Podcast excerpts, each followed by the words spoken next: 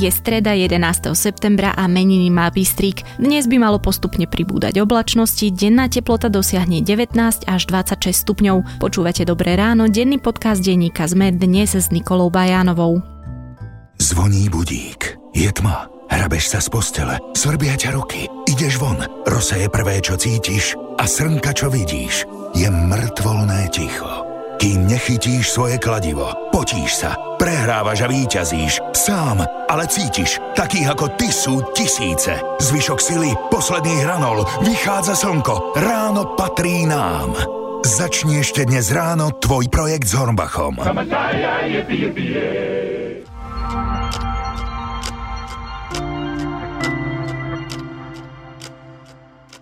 A teraz už krátky prehľad správ. Úniky zo spisu vraždy novinára Jana Kuciaka a jeho snúbenice Martiny Kušnírovej mohli dať dostatočný čas podozrivým osobám, aby sa pripravili na možné úkony polície. Na branobezpečnostnom výbore v parlamente to v útorok naznačil špeciálny prokurátor Dušan Kováčik. Maroš Ševčovič ostane aj na ďalších 5 rokov pod predsedom Európskej komisie. Namiesto doterajšej agendy, ktorou bola energetická únia, bude od novembra riešiť vzťahy medzi európskymi inštitúciami. Ústavný súd posúdi pokutu, ktorú v maji tohto roka uložil výbor pre nezlučiteľnosť funkcií vtedajšiemu prezidentovi Andrejovi Kiskovi. Sankcia vo výške jeho trojmesačného platu sa týkala financovania jeho prezidentskej kampane. Voľba novej hlavy Najvyššieho súdu bude najskôr až v závere tohto októbra. Potom ako súdna rada nezvolila žiadnu z kandidátok na pondelkovom zasadnutí, vyhlási predsednička Lenka Praženková novú voľbu. Parlamentný výbor pre kultúru a médiá odobril návrh, ktorý oslobodzuje dôchodcov a poberateľov dávok v hmotnej núdzi od platenia koncesionárskych poplatkov. Výpadok v príjmoch z koncesionárskych poplatkov bude podľa predkladateľov zo SNS nahradený peniazmi zo štátneho rozpočtu. Viac takýchto správ nájdete na webe Deníka ZME.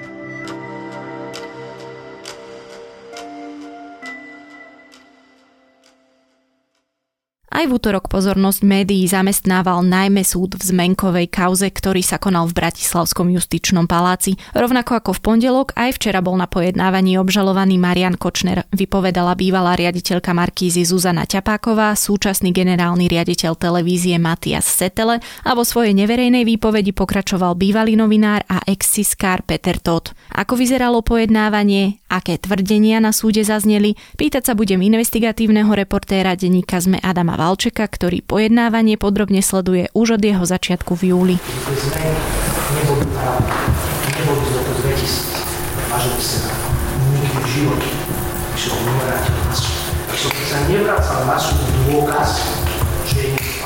Aj v útorok pokračoval súd v kauze zmeniek za účasti Mariana Kočnera, ktorý sa ho teda zúčastnil už aj v pondelok. Asi takým tým highlightom, tým vrcholovým bodom útorňajšieho procesu mala byť výpoveď Petra Tota. Začnime možno tou Adam s tým, že my to nahrávame v čase, kedy Peter Tot vypoveda. On začal vypovedať v pondelok popoludní, verejnosť bola na tento výsluch vylúčená a ten výsluch trval v podstate do večera, prakticky do 8 hodiny večer, dokedy to ústavný poriadok umožňuje v Bratislave. Pokračuje v útorok od jednej a vlastne nahrávame to, teraz je útorok 14.30 a Peter to naďalej vypovedá a verejnosť je naďalej vylúčená.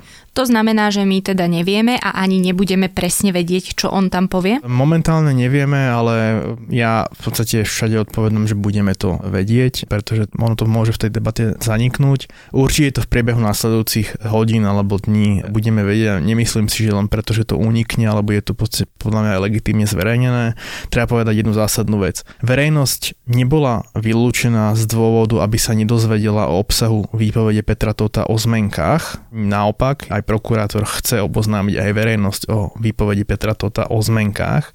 Prokurátor navrhol vylúčenie verejnosti preto, pretože Peter Todt je svetkom proti Marianovi Kočnerovi v množstve trestných konaní, vrátanie vraždy Jana Kuciaka a Martiny Kušnírovej, ktoré sú iba v tzv. prípravnom konaní, čiže štádiu policajného vyšetrovania. A Jan Šanta, prokurátor, vlastne hovorí, že je to také množstvo konaní, že sa pri výpovedi o zmenkách nedá ich nedotknúť a preto navrhol vylúčiť verejnosť, pretože hrozí, že by boli ovplyvnené tie ostatné konania. Ale on zároveň hovorí, že tie zmenky sú v poriadku, ak sa budú zverejňovať.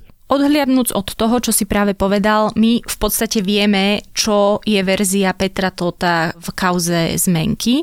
On sa rozhodol, že bude vypovedať v neprospech Mariana Kočnera a Pavla Ruska? On sa rozhodol vypovedať pravdu a ja teda verím, že hovorí pravdu. To zapadá do toho všetkého. To znamená, to, čo Peter Todt hovorí, je súčasť veľkej mozaiky, ktorá celá súhrne svedčí v neprospech Mariana Kočnera. Peter Todt, to čo vieme, hovorí jednoducho o tom, že Marian Kočner sa mu zdôveril s tým, že zháňa, ja to zjednodušene volám falšovateľské náčinie, ale teda ide o papier s vekom výroby roku 2000, pero s atramentom roku výroby 2000 a tlačiareň roku výroby 2000 a toner roku výroby 2000. Čo môže sa zdať poslucháčom také, že vyhajpované, že je ťažké zohnateľné, ale o v podstate si nemyslím, že by to bolo nejak ťažko zohnateľné. Pozrite si, aké tlačerne vyšli v roku 2000, dáte inzerát na bazož a podobne.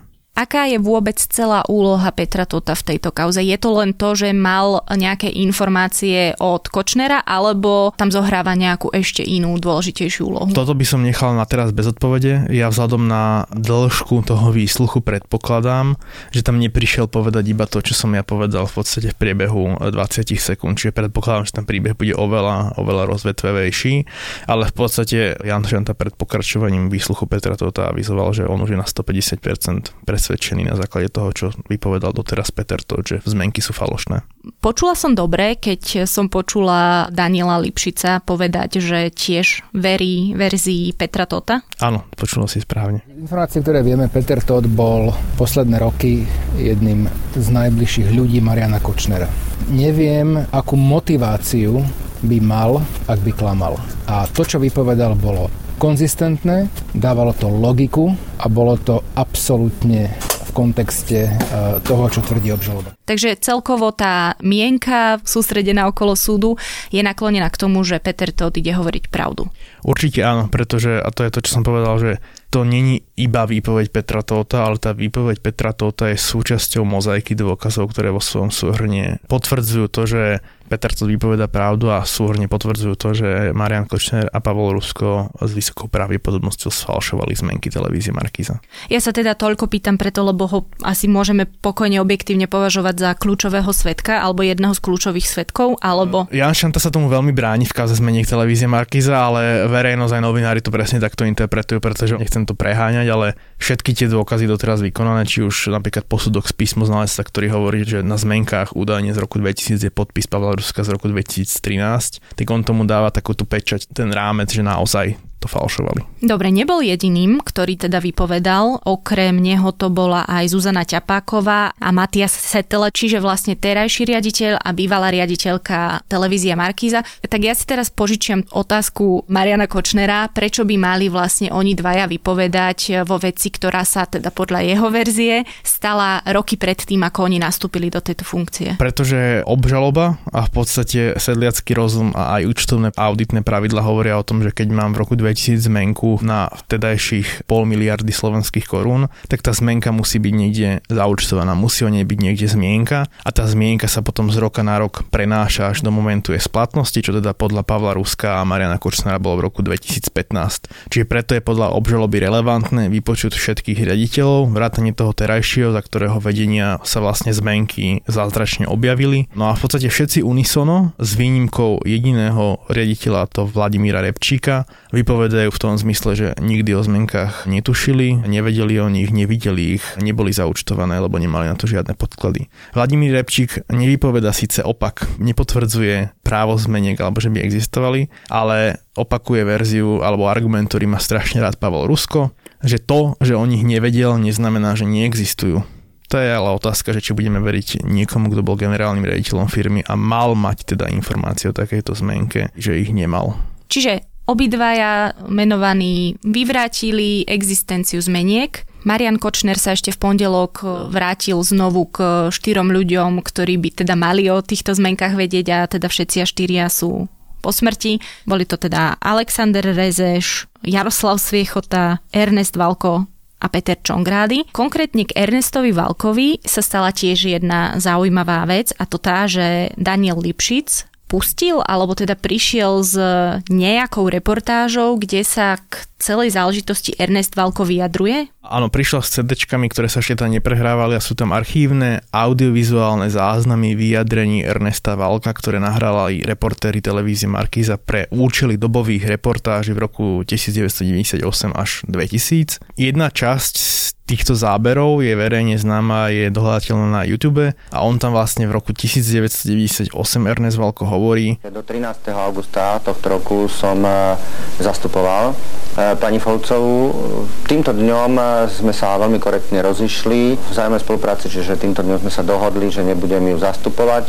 Okrem iného aj z toho dôvodu, že nemal som v dispozícii materiály, ktoré ona bez môjho vedomia podpísala.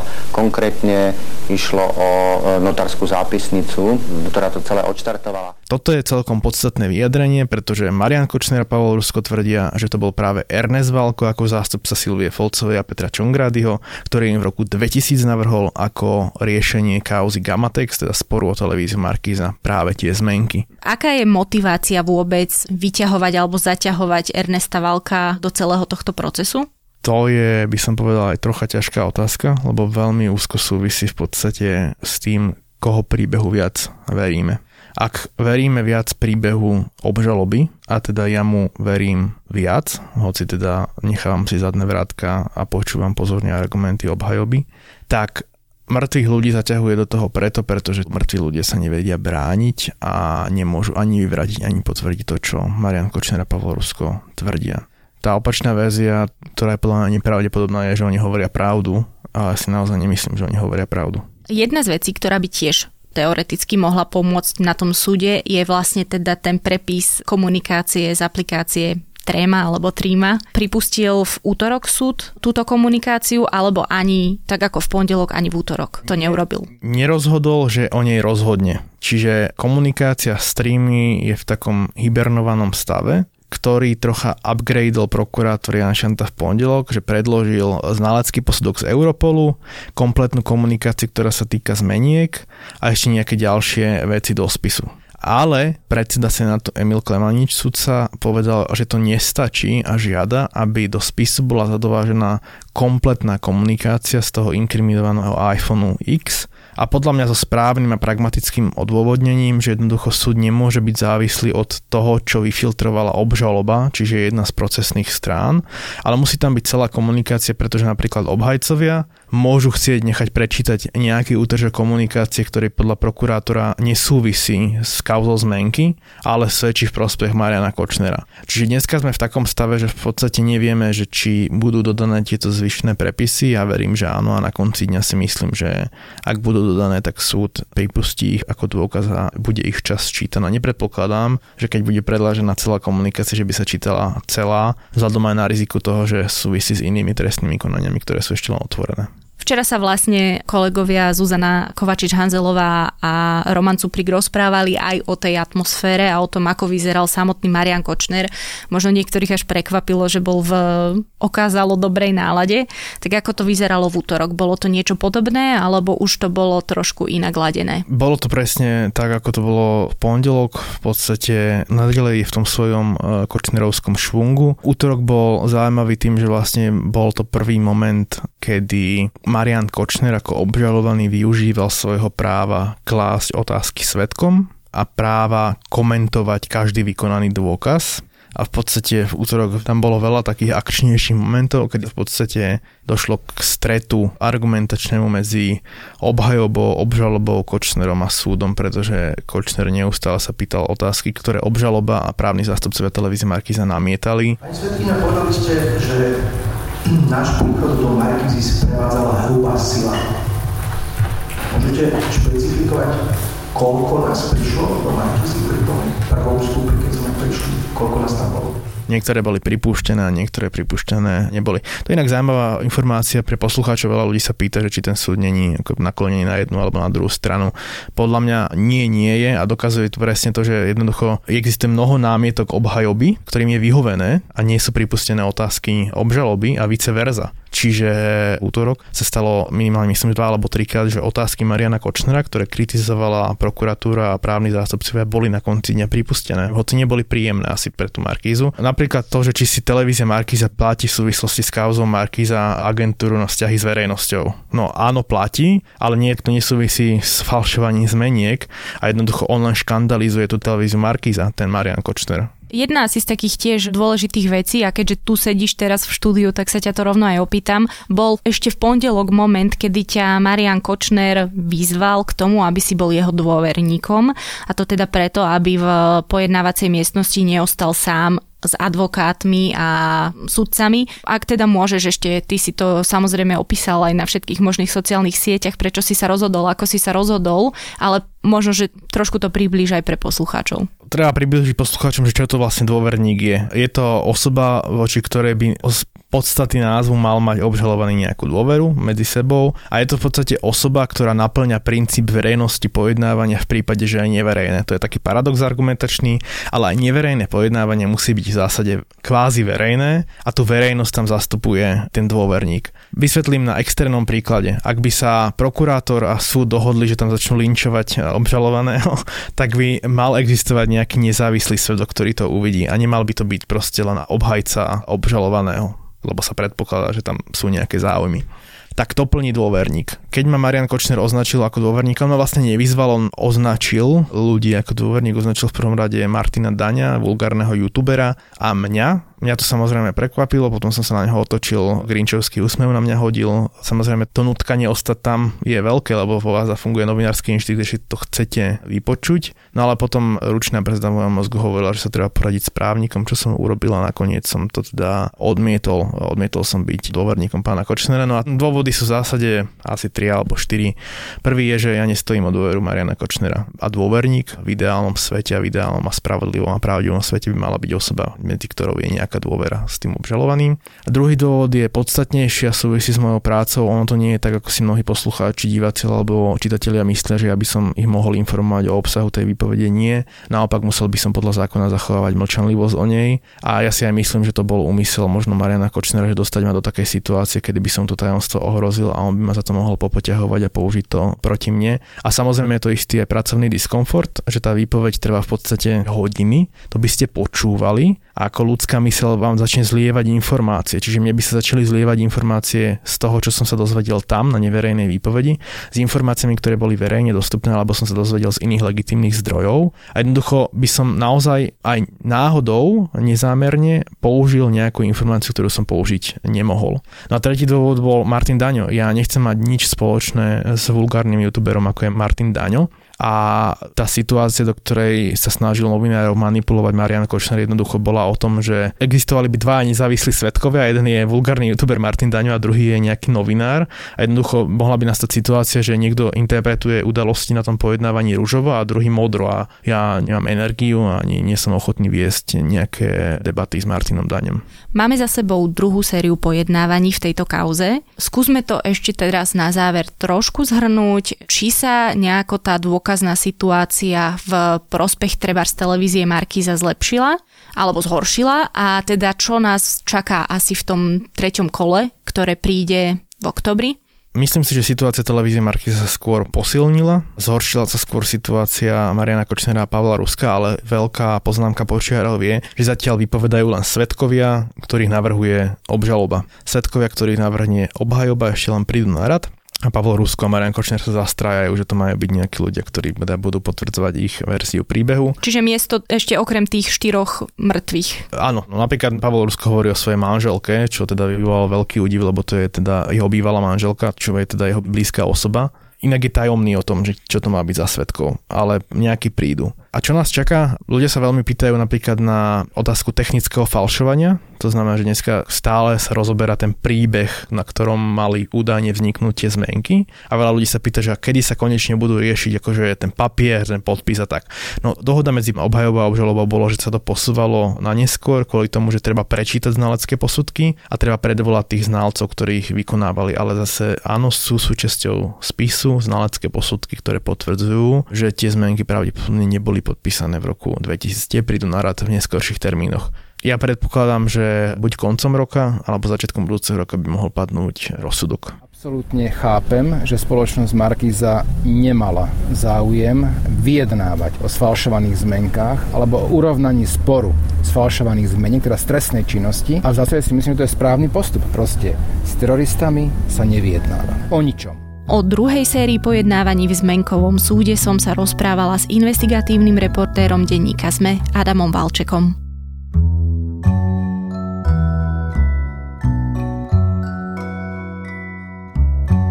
Ak ste po zavedení platených článkov na platforme Medium ešte nezanevreli na jej obsah, možno vás poteší správa, že tento týždeň spustili jej tvorcovia pod stránku o podnikaní s názvom Marker.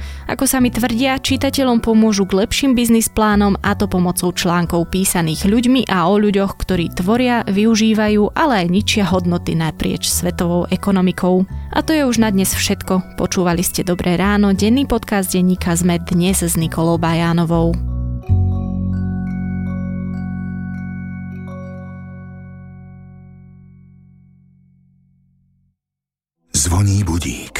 Tma. Hrabeš sa z postele. Svrbia ťa ruky. Ideš von. Rosa je prvé, čo cítiš a srnka, čo vidíš. Je mŕtvolné ticho. Kým nechytíš svoje kladivo, potíš sa, prehrávaš a výťazíš. Sám, ale cítiš, takých ako ty sú tisíce. Zvyšok sily, posledný hranol, vychádza slnko, ráno patrí nám. Začni ešte dnes ráno tvoj projekt s Hornbachom.